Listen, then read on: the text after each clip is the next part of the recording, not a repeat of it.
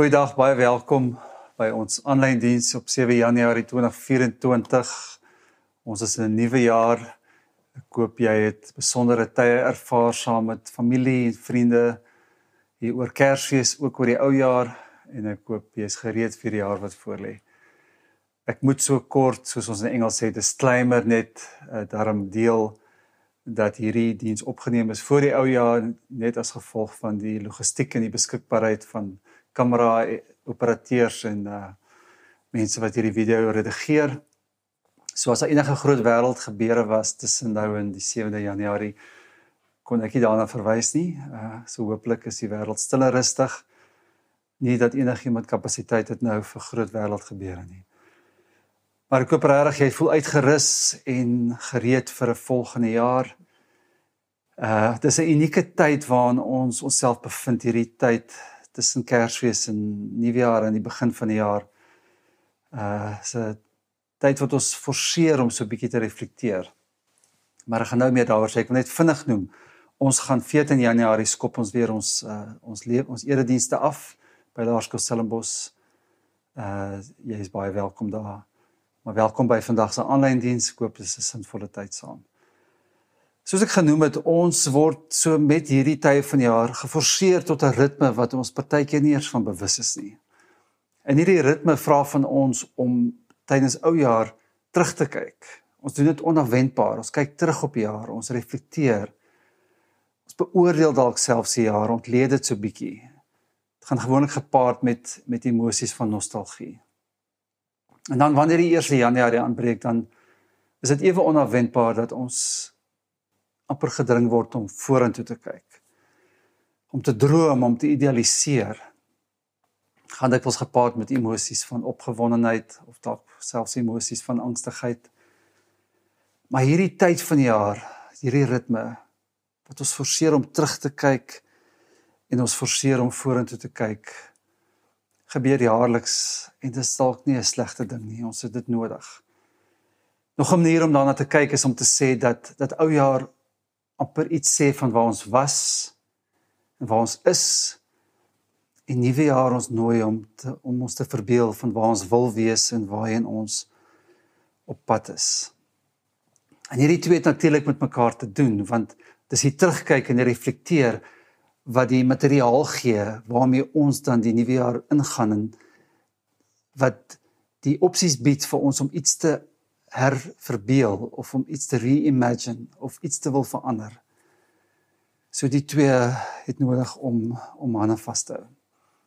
En dis waarom dit so nodig is om om soms by ou jaar 'n eerlike refleksie te maak oor die jaar wat verby is. Want dit is net wanneer ons eerlik is oor waar ons is en waar ons was dat ons die potensiaal skep vir ons om op 'n realistiese manier die jaar vorentoe uh te verander in ons lewens uh te verbeter. Wat my bring by Psalm 31 uh woorde van bevestiging en woorde van vertroue op die vooraand van 'n nuwe jaar. Wil ek hierdie vir jou lees. Die digter sê, "Maar ek vertrou op U, Here. Ek sê U is my God. My tye is in U hand." Is my so gepaste verklaring om te maak aan die begin van die jaar. Om ons vertroue in God te verwoord en om te bevestig dat my tye is nie in my eie hande nie. My tye behoort aan Hom. Ek gaan vir ons 'n gebed lees wat ek aangepas het van die teoloog Jorg Zink wat so 'n bietjie speel met hierdie gedagte van van tyd wat wat ons nie self alleen vashou nie maar wat ons vertroue met God koester. Kom ons bid saam. Here van my ure en my jare. U het my baie tyd gegee. Dit lê agter my en voor my. Dit was myne en word myne. Ek kry dit van U. Ek vra U nie om my meer tyd te gee nie. Ek vra vir 'n groot kalmte om elke uur te vul. Ek vra U dat ek 'n bietjie van die tyd mag vryhou van opdrag en plig. 'n bietjie verstil wees, 'n bietjie verspeel. 'n bietjie vir die mense aan die rand van my lewe wat deernis nodig het. Ek vra van u omsigtigheid dat ek my tyd nie verspeel nie en nie wegjaag of bederf nie. Elke uur is 'n stuk grond. Ek wil dit oop ploeg en liefde saai, gedagtes, gesprekke sodat daar vrug kan wees. Seën my tyd, o Here. Seën hierdie jaar. Seën hierdie dag. Amen. My en jou vermoë om om beide die verlede te kan oorskou. Ek hou van die Engelse woord contemplate. En om die toekoms te kan verbeel, te kan antisipeer maak ons nogal uniek onder die diere spesies. As ons terugkyk op die ontwikkeling van die mens, dan kom ons agter hierdie hierdie vermoë was 'n evolusionêre vaardigheid. Wat mense se vermoë om 'n alternatiewe toekoms skep het gebeur omdat hulle kon terugkyk op hulle ervaring van die verlede en keuses kon maak wat hulle kans op oorlewing kon verbeter. Wat my bring by hierdie onmiddellike dalk logiese vraag. Wat het jy nodig om te doen om hierdie jaar wat kom te oorleef? Op 'n kognitiewe, psigiese, emosionele, geestelike vlak en ook op die vlak van verhoudings Wat het jy nodig om te doen om die volgende jaar te oorleef? En omdat ek nie oorlewing as 'n metafoor wil wil gebruik nie, wil ek hierdie vraag bietjie anders stel en ek wil jou vra verbeel jou jy kan hierdie volgende jaar met oorgawe leef. Nie oorleef nie, maar leef. Verbeel jou jy kan die volgende jaar met oorgawe leef in soveel as moontlik dimensies van jou lewe. Wat het jy nodig om te doen om dit te kan realiseer. As jy wil kan jy so 'n bietjie tyd vat om op om oor hierdie vraag na te dink. Dis die tipe vraag wat wat die prediker mee gesteld was, die bekende boek in die Ou Testament. Wat 'n perspektief op tyd gaan my jou help om met oorgawe te leef. Die prediker was begaan oor oor 'n lewe van betekenis en wat ons moet doen om dit te kan verkry. Hy het diep nagedink oor die lewe, baie filosofies geraak oor die lewe, gereflekteer oor die doel daarvan en geworstel met hierdie gevoel dat dat alles in die lewe kom tot niks. En dan elke nou en dan sal hy kom met baie pragmatiese advies oor hoe ons dan moet lewe, hoe ons moet reageer. En ek hou nie eintlik so baie van die woord reageer nie want dit kan reaktief klink. In Engels is daar hierdie twee woorde, daar's react en respond. En react is, is amper hierdie impulsiewe reageer op iets um amper impulsief. Maar respond is my 'n meer gewigtige uh respons. En wanneer ek die woord reageer gebruik vandag, het ek dit in gedagte. Gepaste respons op op die realiteit. En prediker kom elke nou en dan en sê hier's 'n gepaste respons op uh die worsteling met die lewe en die dieper vrae oor die lewe. So lees saam met my Prediker 11 'n vers waar hy 'n paar dinge waag wat hy ons aanraai om te doen as dit kom by 'n perspektief op tyd. Vers 1 sê werp jou brood op die water. Eendag kry jy dit terug. En ek wil sommer onmiddellik die Engelse vertaling lees van die Engelse vertaling beskryf dit bietjie meer akkuraat. Die Engels sê ship your grain across the sea. After many days you may receive a return. So dis wat daai uitdrukking bedoel. Hou jou besittings op 7, selfs 8 plekke. Want jy weet nie watter teëspoed oor die land kan kom nie. As die wolke vol water is, reën hulle leeg op die aarde of 'n boom nou suid of noord val, dit bly lê waar dit geval het. Wie die wind bly dophou, saai nie. Wie na die wolke bly kyk, oes nie. Net so min as wat jy kan verstaan hoe die gees en liggaam bymekaar uitkom in die skoot van 'n swanger vrou. Net so min kan jy die werk van God verstaan. Hy doen dit alles. Saai jou saad in die môre, gaan in die laatmiddag daarmee voort. Jy weet nie watter van die twee sal 'n oes lewe nie en of al twee ewe goed sal wees nie. Hier is 'n fascinerende teks. Een of twee temas wat wat in hierdie teks uitgelig word wat ek dink my en jou kan help met 'n met 'n gesonde perspektief op tyd. En onderliggend tot hierdie teks is hier is die sentrale tema die volgende. Die onsekerheid en die onvoorspelbaarheid van die lewe kan nie 'n verskoning wees vir passiwiteit nie.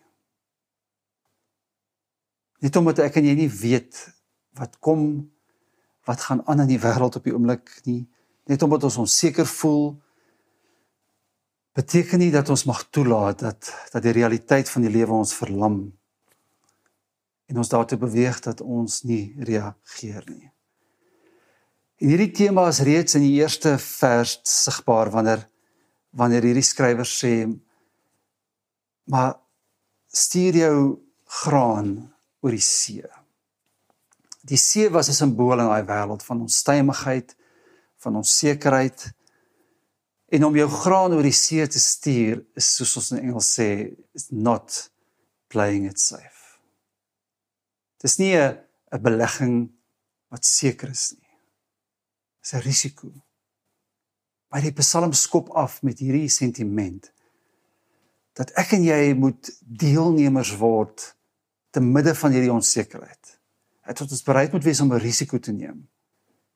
Dat ons moet engage is 'n mooi Engelse woord. Met die hoop dat dat daar uitkoms sal wees of 'n dividend sal wees op hierdie op hierdie risiko wat ons neem. En waar vers 1 nou nog amper die moontlikheid van van 'n van 'n dividend voorhou word in vers 2 sommer aangemoedig om voorsiening te maak vir die waarskynlikheid dat teëspoed gaan gebeur. Vers 2 sê jou besittings op 7, selfs 8 plekke. Want jy weet nie watter teëspoed oor die land kan kom nie. Klink nogal sinies dat jy aangemoedig word om jou belegging te diversifiseer. Ek weet min van die wêreld van beleggings, maar dis die woorde wat gebruik word. En jy doen dit omdat omdat jy weet teëspoed en moeilikheid is is deel van die landskap. So die raad hier is as dinge onseker is en dit is moet jy dien ooreenkomstig optree. En aan te midde van hierdie onsekerheid kom ligvers 3 'n voorspelbaarheid uit. As die wolke vol water is, reën hulle leeg op die aarde. En of 'n boom nou suid of noord val, dit bly lê waar dit geval het. So 'n stukkie logika waarmee niemand kan strei nie.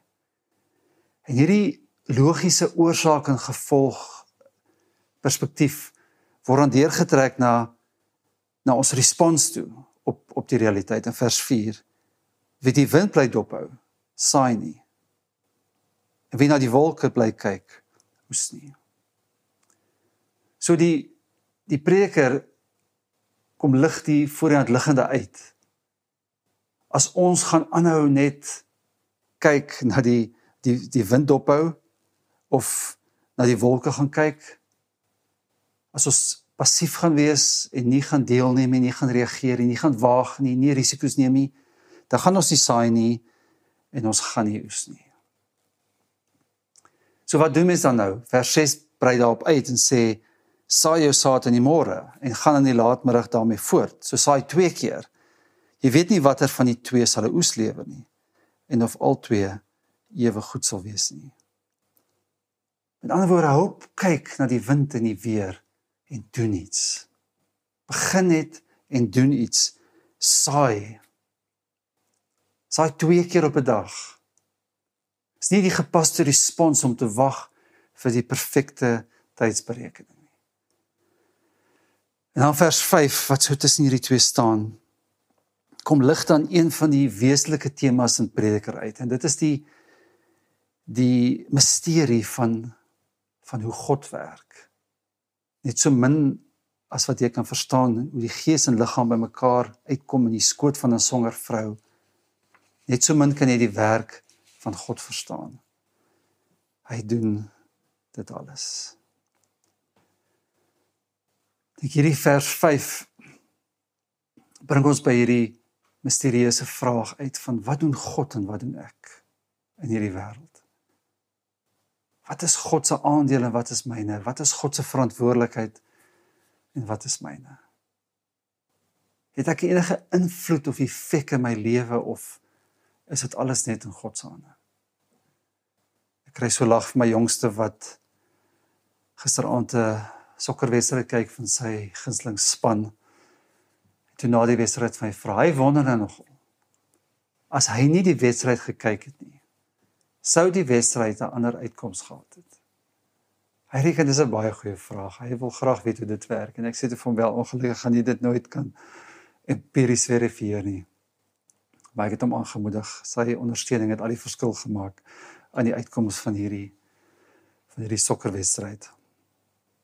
Maar Prediker 11 hierdie teks wat ons lees nooi ons te midde van die misterie van hoe God werk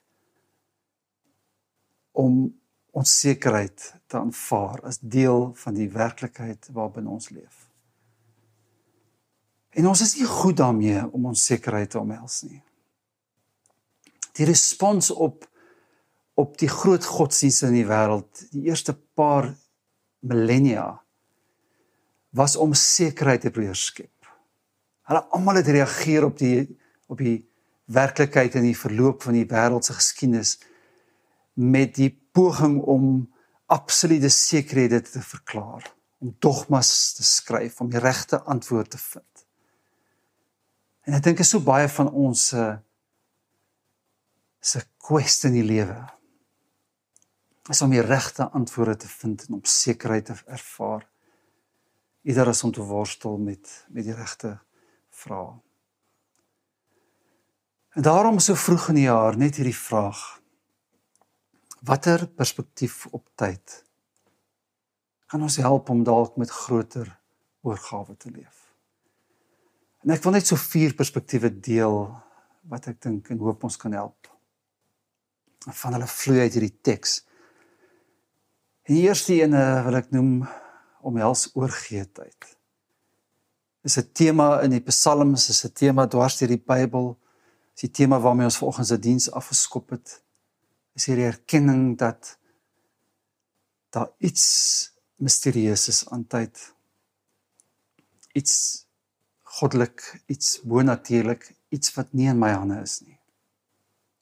Psalm 31 vers 6 sê dit mooi in die hande gee ek my lewe oor.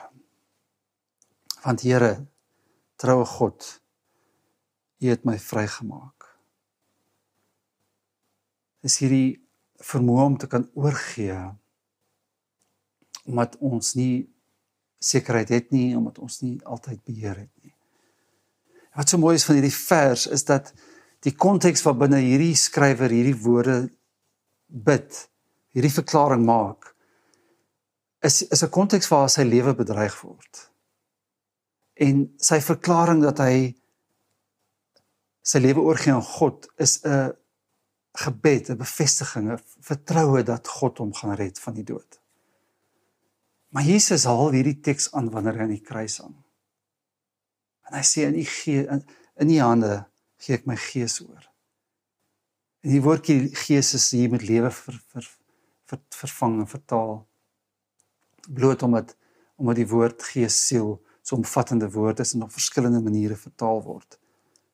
Maar wanneer Jesus hierdie woorde sê, sê hy dit nie vanuit die hoop dat hy sy lewe gaan behou nie.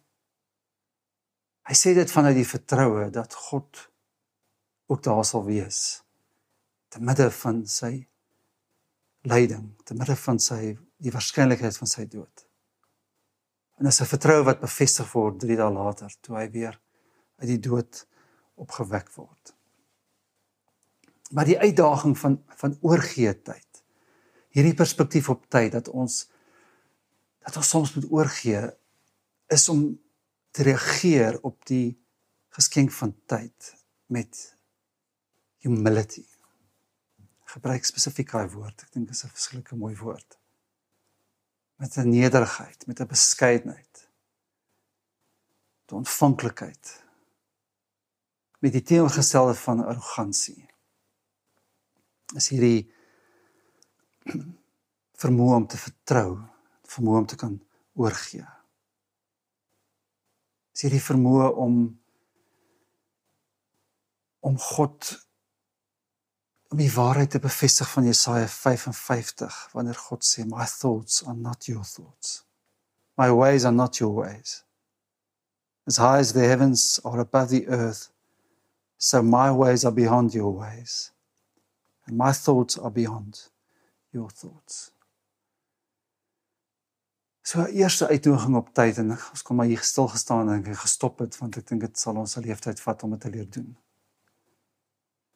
Is daar 'n tyd is vir oorgee wanneer dit kom by ons en ons tye en ons lewens en ons ure en ons dae en ons jare. Gesindheid van oorgawe. Tweede gedagte. Uh noem ek altyd. Jy sal nou verstaan hoekom ons sit nogal met 'n uitdaging in terme van ons persepsie van tyd want die manier hoe ons kalenders ontwerp word in ons boeke en ons dagboeke en op ons fone is so half today today is hierdie blokkie wat so half die indruk skep dis die hede. En die vorige blokkie skep die indruk maar dis die verlede en die blokkie van môre skep die indruk maar dit is die toekoms. Maar tyd is baie meer vloeibaar as dit soos ons weet die die verlede en die toekoms lê baie baie nader aan mekaar as wat as wat ons besef. En eintlik word verlede en toekoms op 'n filosofiese vlak eintlik maar net geskei wanneer iemand bewustelik daaroor nadink en daaroor reflekteer dat 'n oomblik vat die nou vat en sê is maar dit was dit was nou die verlede en en dis reeds die toekoms. Die toekoms wat ek nou net ervaar het is al reeds in die verlede. Daar's hierdie daar's hierdie drempel tussen verlede en toekoms. Die tyd waarbinne ek en jy bewus is. Iemand wat hier skryf ek vergeet wie ek het te veel goed hier nagelees sê hy noem dit die fighting presence. Is hierdie oomblik waar ons so 'n bietjie veg vir vir invloed. Want dis inderwaarheid die enigste tyd wat ek en jy het om om beide die die verlede te vorm, die verlede waarop ons terugkyk te beïnvloed en die toekoms wat ons antisipeer te kan te kan vorm gee is hierdie oomblik van die nou. Dis miskien hoekom daar spiritualiteit en filosofie en binne die sielkunde so geweldige klem is op die nou, the power of now, the power of the present. Wat is die enigste invloed wat ek en jy het? Is is 'n oomblik waar binne ons op so 'n manier teenwoordig is dat ons beide die verlede vorm wat ons sou wou sien in die toekoms help skep wat ons begeer. Ek lees by iemand anders hierdie mooi metafoor raak van van die oog van 'n storm, né, soos 'n orkaan. Miskien daai prentjie van van hierdie orkane wat wat stormwinde wat roteer en in die middel van hierdie orkaan is daar hierdie eye of the storm en dit is 'n plek van kalmte en stilte. En wat mooi is van hierdie metafoor is dat hierdie hierdie kern hierdie stil kern is deel van die orkaan. Deel van die storm maar dit lyk en voel heeltemal anders. Die sterk winde van die verlede was nou net hier gewees. En die en die winde van die toekoms is op pad. Maar daar's hierdie oomblik van van stilte en helderheid wat iets simboliseer van waarna ek en jy soek. Ons soek die vermoë, ons soek die kuns om hierdie oomblik te kan vasvang to slow it down soos ons sê in Engels. Om dit te kan om te kan bewus wees. Om intentioneel te kan wees met met hoe ons reageer binne hierdie oomblik van Want dit is altyd wat ons het. En ons het dit altyd. En daarom hierdie perspektief op tyd, altyd. Altyd wat ons het is is 'n oomblik van bewuste stil teenwoordigheid. Wat binne ons vertrou ons kan meewerk en medeskeppers kan wees van die werklikheid wat ons sekondes later die verlede gaan neem. En die werklikheid wat ons antisipeer en waarop ons invloed het. Daarom is alle tye heilig.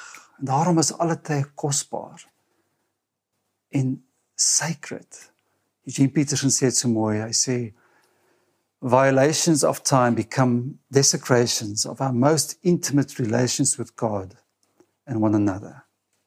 Hours and days, weeks and months and years are the very stuff of holiness. Real spirituality demands that we care enough about all the moments of life to live all of them well. Elke oomblik is 'n is 'n geleentheid om 'n medeskepper te wees van van God se werk. En wanneer ons van God kan bewus wees in hierdie oomblikke dan soveel te meer skep ons die potensiaal om 'n werklikheid te skep wat resoneer met sy intensie. Dit bring my by die derde punt. As ons aan tyd kan dink as as dinktyd. Ook gesê kairos tyd. Kairos tyd beteken God bestemde tyd.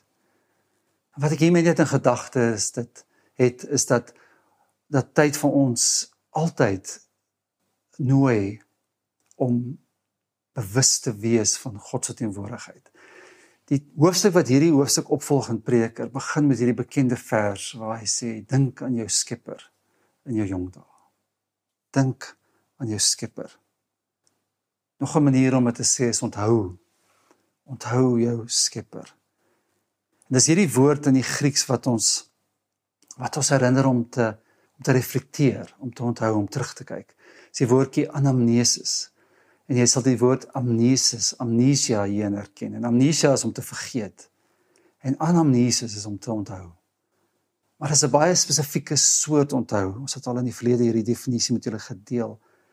Die definisie sê it's a recalling or repre- representing before God an event in the past, an experience of an event in the past, so that it becomes here and now operative by its effects. So anamnesis is 'n is 'n is 'n dinamiese onthou. Dit beteken meer iets soos living remembrance. Nou dis onthou wat lewend bly. Dis 'n bewustelike onthou van God se teenwoordigheid waarop ons kan terugkyk op ons lewensreis. Op so 'n manier dat dit my emosies en my denke en my besluite in die nou beïnvloed en verander.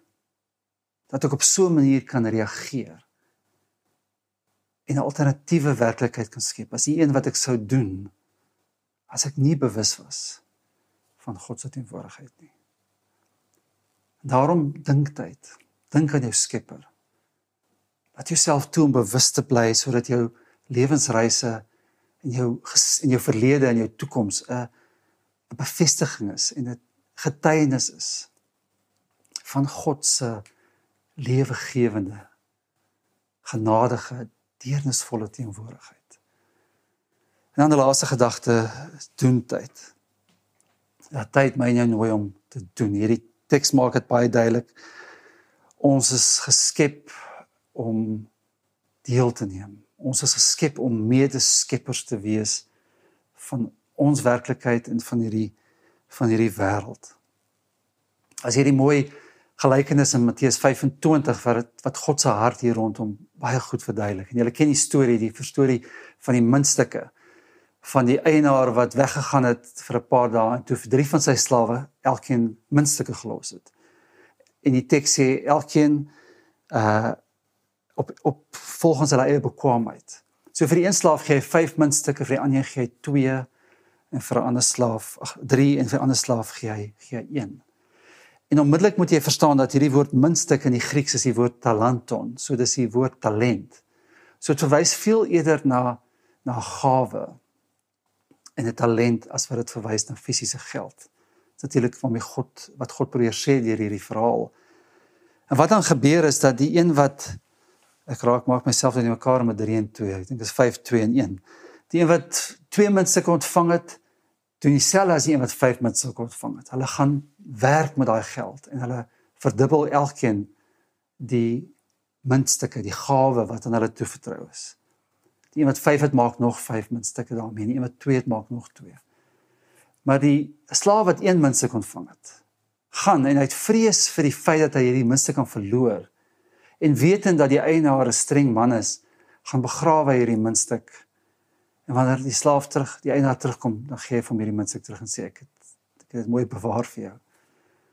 Die twee slawe wat hulle muntstukke verdubbel het, se respons of die respons wat hulle kry van hulle eienaar is dat hy vir hulle sê jy het jy's 'n goeie en 'n getroue slaaf.